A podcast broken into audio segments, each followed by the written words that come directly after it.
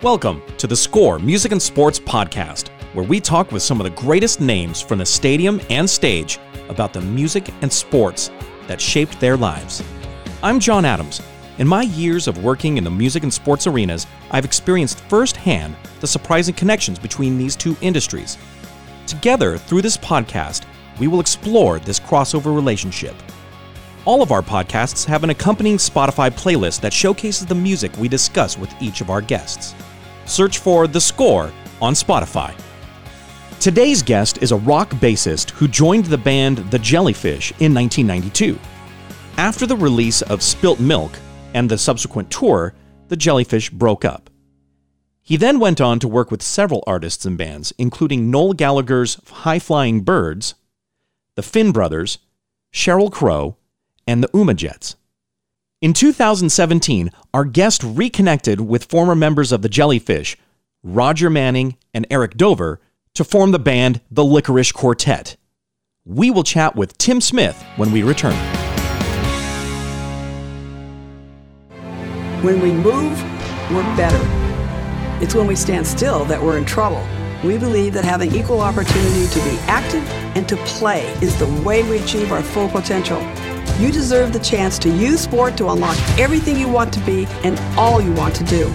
We start today to change tomorrow so that every girl and woman can realize her power.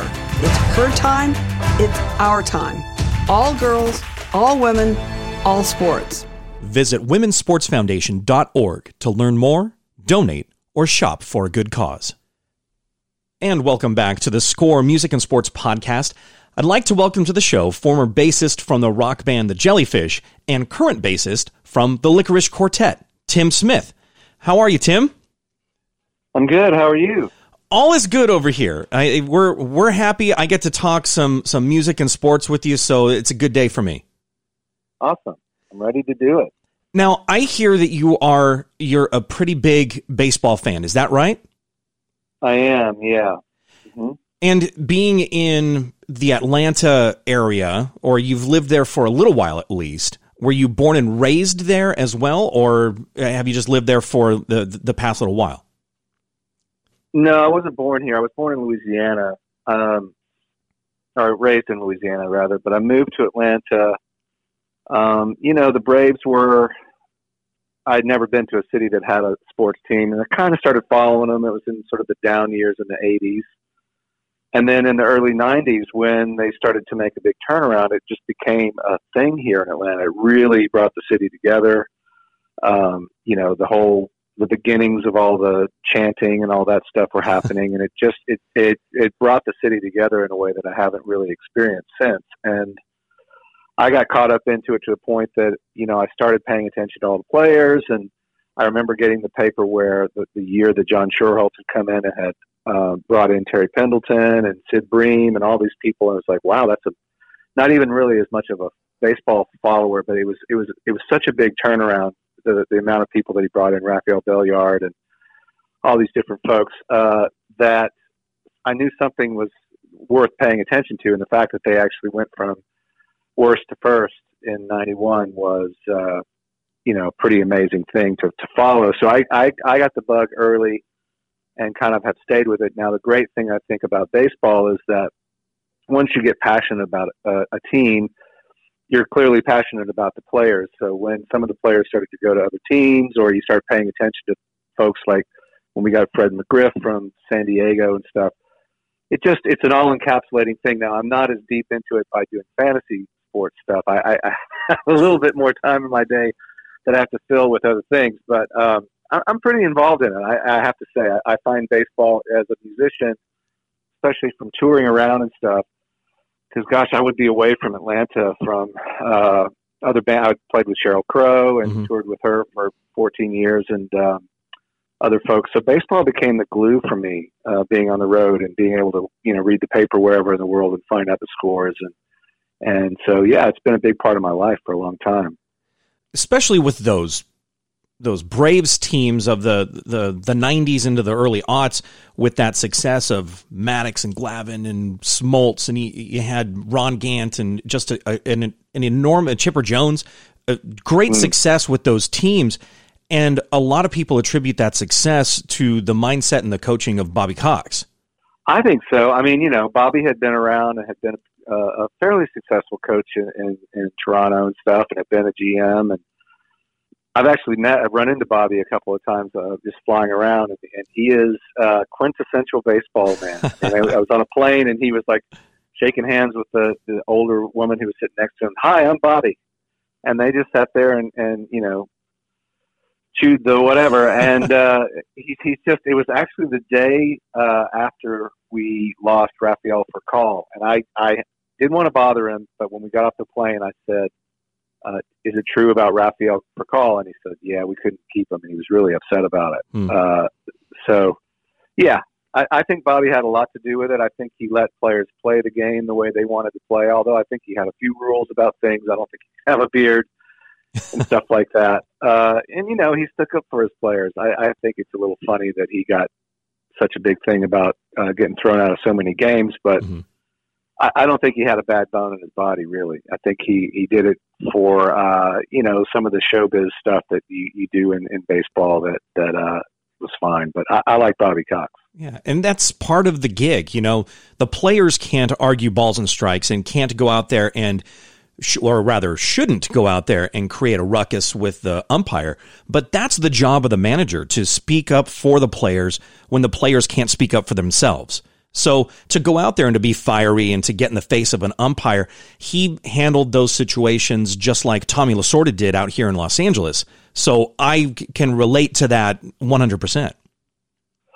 Yeah, and it, I think it, it's it's sort of a baseball uh, rule too. I mean, your coach is your leader, and let him do all that kind of stuff, and then players can just be themselves. But in a, um, I don't know. I, I find I'm I'm struggling a little bit with some of the things that have been happening in the last few years. I know everybody keeps saying just let them play and stuff, but Mhm. I guess I grew up a little bit more where the showboating thing. I just don't enjoy it as much. Even some of the Braves players now, uh, I struggle with some of that uh, stuff. So, yeah, I'd rather see it be pinned on on one guy who becomes the focal point of that uh, emotional outburst stuff when there is a problem.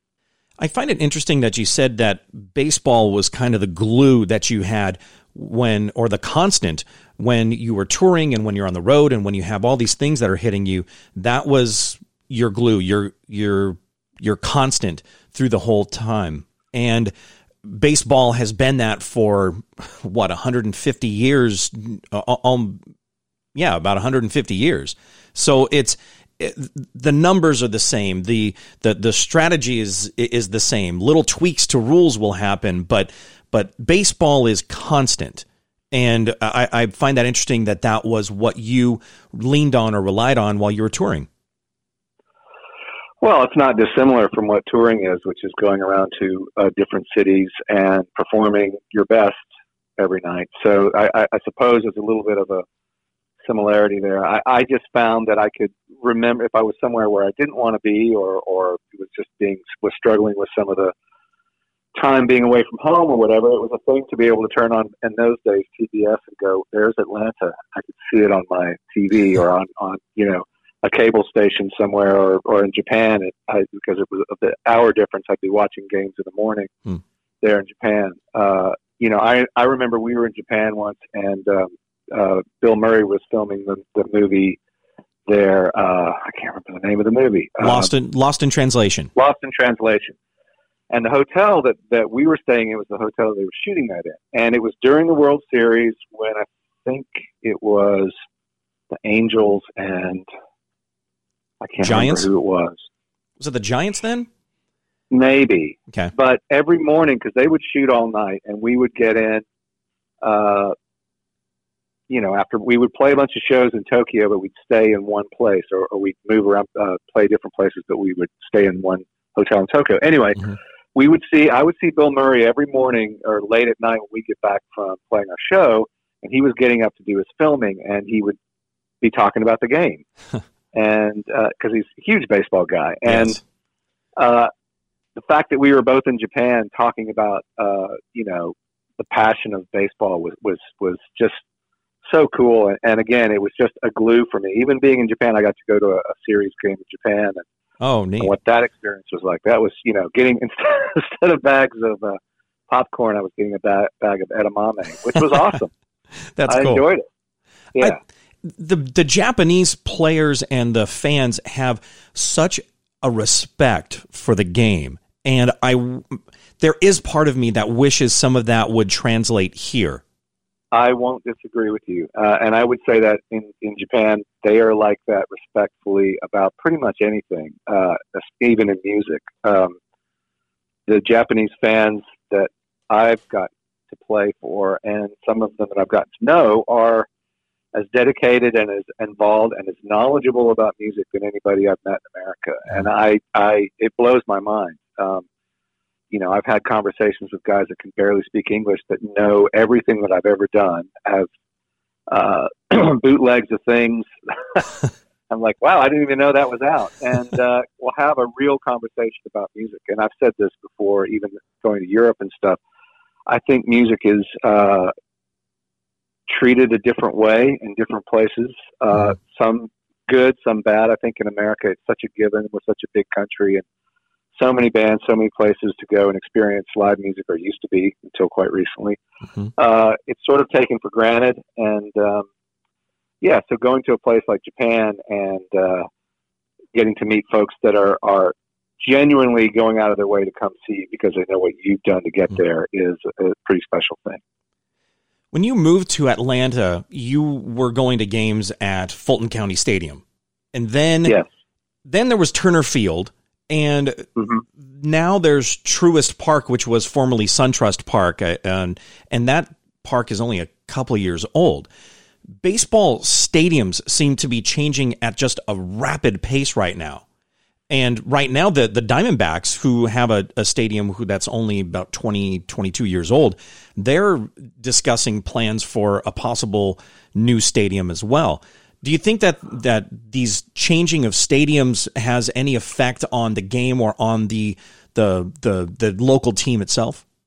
Well, I don't know about Arizona. I know in Atlanta what's happened is that the Braves basically want to get a piece of everything that's a part of that experience, including Mhm. when you're not at the game. So, uh, you know, I've been to the new stadium a few times. It's not technically in Atlanta; it's in Cobb County. Mhm. I call them the Cobb County Braves. Uh, I, I don't like it. I think it's a uh, just a money move. Not that I, I'm against anybody making money or owners doing whatever they want, but they Sure. they basically corralled everybody to go to this one place like a theme park and have super overpriced things. You know, some of it's cool, and they, they they're trying to bridge a gap. There's a live venue there. I've gone to see bands like the Shins there and stuff, and it's all sort of there. It's an entertainment complex, but it's just it's so derivative of real places like you know going to Wrigley Field in Chicago or something like that. They, they, they've tried to Mhm. make something out of you know, I, and I look the Brave Stadium when it was downtown was was originally built for the Olympics. I get all that, but there was some history there uh, because Fulton County was next door. It's still there. That luckily Georgia State has bought the whole complex and sort of treating it with a little bit more. And they're going to rebuild the, the baseball stadium, with the original Fulton County Stadium where it was. Uh, but being downtown, downtown in the heart of the city, and what that meant, and being a part of the city um, was important. And Mhm. I think today's corporate uh, driven stuff is sort of the de rigueur, I guess, of uh, what sports are, how they're being run, and, and I I understand that it's a money thing. They can make more money to support the payrolls by having a piece of the parking and the merchandise and all the you know blah blah blah things you got to buy. But for me, the experience has not been, you know, it just it's just too uh, contrived for me personally. Have you ever been to uh, Fenway Park or Wrigley Field, those older, classic, very downtown parks? Yeah, I've I've been to to I think there's only I did I worked this out once. But there's only a few that I haven't been to now in in the United States. I don't think I've been to Tampa Bay, hmm uh, and I don't think I've been. I think that maybe one other. Oh, that's crazy. I haven't been to Washington. I haven't been to Washington. Um, but you know, it, it's uh, and I love the differences. I love history. You know, I have to say, I went to a, a, a game at Fenway once where it was so bloody hot uh, in the summer and stifling, standing room only. It was not a great experience. Uh, but I've had a chance to actually play there with Sheryl Crow on the field. We opened mm. for uh, we played there with a bunch of different people. I think it was um, I can't remember if it was the Rolling Stones or something like that. But I actually got to go kind of behind the things and and the scoreboard and stuff like that. I love all that stuff. And the owner of uh, of the the the Red Sox was a Sheryl Crow fan. I remember being kind of waiting around in the wings trying to to we in you know the dressing room area or whatever. And he walked by. I kind of knew who he was but I, I just kind of got out of his way. And as i walked by he yelled out my name and he said tim? And i went yes sir. Said you're tim smith from sheryl's band? And i went yes i am. And he said i'm a huge fan. We watch your cd of you playing with eric clapton all the time so we hung out and uh and he was a huge fan and wanted us to go like out on his yacht the next day and just uh, which we couldn't do, unfortunately. And then I found out later he was uh, also the part owner of the um, Liverpool soccer team. Wow. So playing with uh, Noel Gallagher a few years ago, and they're all big, you know, Premier League fans. And a couple of guys in the band were from Liverpool, and they were like, "You, you've actually talked to that guy. Do you think you can get me tickets to the games and stuff?" I'm like, yeah, we didn't really talk about that. We talked about baseball. And uh, again, today I'm speaking with Lickerish Quartet bassist Tim Smith, and get, getting to the music a little bit. There, it's the Lickerish Quartet, but there are three of you. So how does how does that work out? Where did the name come from? Uh, the name came from a movie, an early '70s movie that's sort of a, an Italian, uh, kind of a soft porn movie, frankly. Uh, that that that Roger was uh, aware of, uh, Roger Manning, my musical partner. And uh, yeah, it's sort of a cheesy, sort of like Beyond the Valley of the Dolls, sort of Russ Meyer's mm-hmm. type thing. Some people think he's a brilliant. Uh, the, the the gentleman who uh, uh, directed that movie, um, think he's you know a brilliant dude or whatever. It, it's sort of a cheesy thing, but but we like the name. Uh, yes, there are only three of us, but because it's you know people there's a, there's a question for people to ask us. So that, that's what kind of why we went with it. You know it's kind of like the thompson twins was not two people it was three people. Yes. Yes.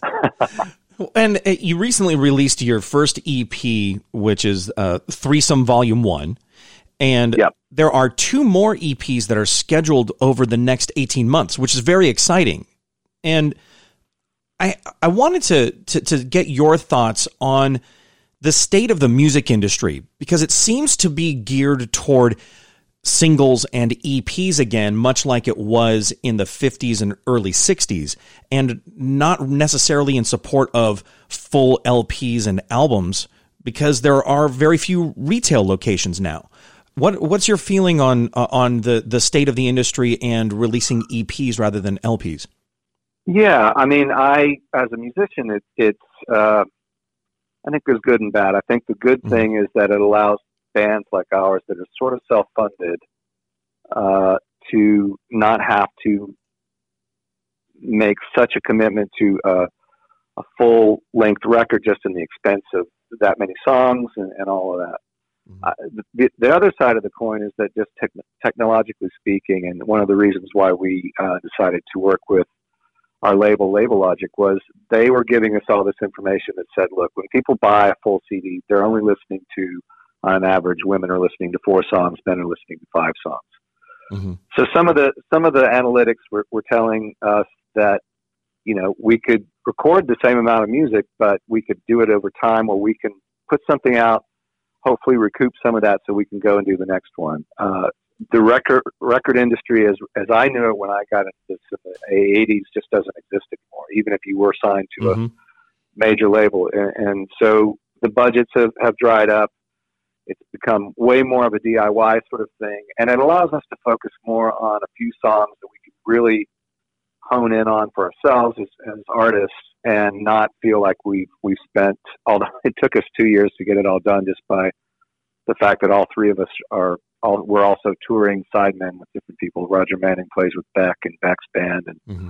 and I was doing what I said I was doing, and then uh, Eric was doing some other things with other people like uh, uh, Alice Cooper and such. So, you know, we we put this together between our sort of our day job, if you will, and so it's allowing us to focus on things a little bit more without the, the full on expense of what would be almost an untenable situation for us as self-funded musicians. Well, it's a it's a great philosophy too because we've seen attention span just dwindle. Nobody's going to sit through an entire album anymore. They're going to cherry pick tracks. So an EP really feeds into into I guess the social construct today. Yeah, I think that's become a big part of it as well. We've we've tried to invest ourselves more on the social media side, even sort of kicking and screaming about it as, as older folks. But, yes. but the reality is, it's, is it's allowed us to get more connected. So it, it's mm. the whole thing about you, you, what you put in, you get out. You what you you know how much more time I've invested on talking to fans from all over the world on Facebook or Instagram has been you know, a lot of fun for me. And uh, while not everybody in the band has time to do all that or whatever, it's we're also doing some things where we're ha- we're sharing some experiences on a website that we sell, whether it's creating a birthday song for somebody who's a big fan, or you know, having us sing on their records or, or their songs. We have a lot of musicians that follow us, um, so there are some different ways for us to to be connected that aren't just go buy a record and I think that's the real thing that we've learned that is that the music, while it was always supposed to be about the music, and it is for us in a certain way, there's all these other opportunities for us to be connected to folks that are a little bit outside the the norm that are actually a little bit more intimate than just putting on a record. So, you know, it's a fine line. You try not to do things that like I'm not going to come over and clean your your yard for you, but but uh, it's, it's almost it's almost in that realm of you know sharing an experience where you know mm-hmm. folks are paying money to have, go have dinner with us or whatever, just to get to know each other and and uh, and share some time together. I think has become a, a new way of modeling our our stuff. Do you enjoy the social media game as part of that? Mm, yes and no. I mean, I I you know I'm a pretty uh, socially active person outside of the band, but I'm having to kind of like and it's good for me to to not put my political hat on mm-hmm. uh, for that and just talk about music. So that part of it is good. You know, obviously, I'd love to be able to have deeper conversations about what our music is about or what it means. Um, what you know, what what more a more in-depth conversation can be. And so, part of what we've been able to do is put out some sort of Zoom meetings of us answering folks' questions so we can get a little bit more into detail about it for those who want to listen through all that. And I've, I've said this about any kind of medium. I, I even think that politically, like debates become a, just a, a cheerleader thing of, of sound bites. I would happily mm. pay if I had to to listen to two candidates sit down and be fact checked on what they're saying as they say it and get into some real nitty gritty of detail about what's being done and what's being said. And, mm-hmm. and that in a musical sense is what we've spent our time pretty involved in making music that's pretty detailed and layered and intricate and has a lot going on. And we're finding there are people out there that still like that and are uh, finding us, and that's that's awesome. So we'll find our little place and hopefully build on it. And the standout track to me on on the EP is Bluebird's Blues. I think the, the musicianship is intricate and, and phenomenal.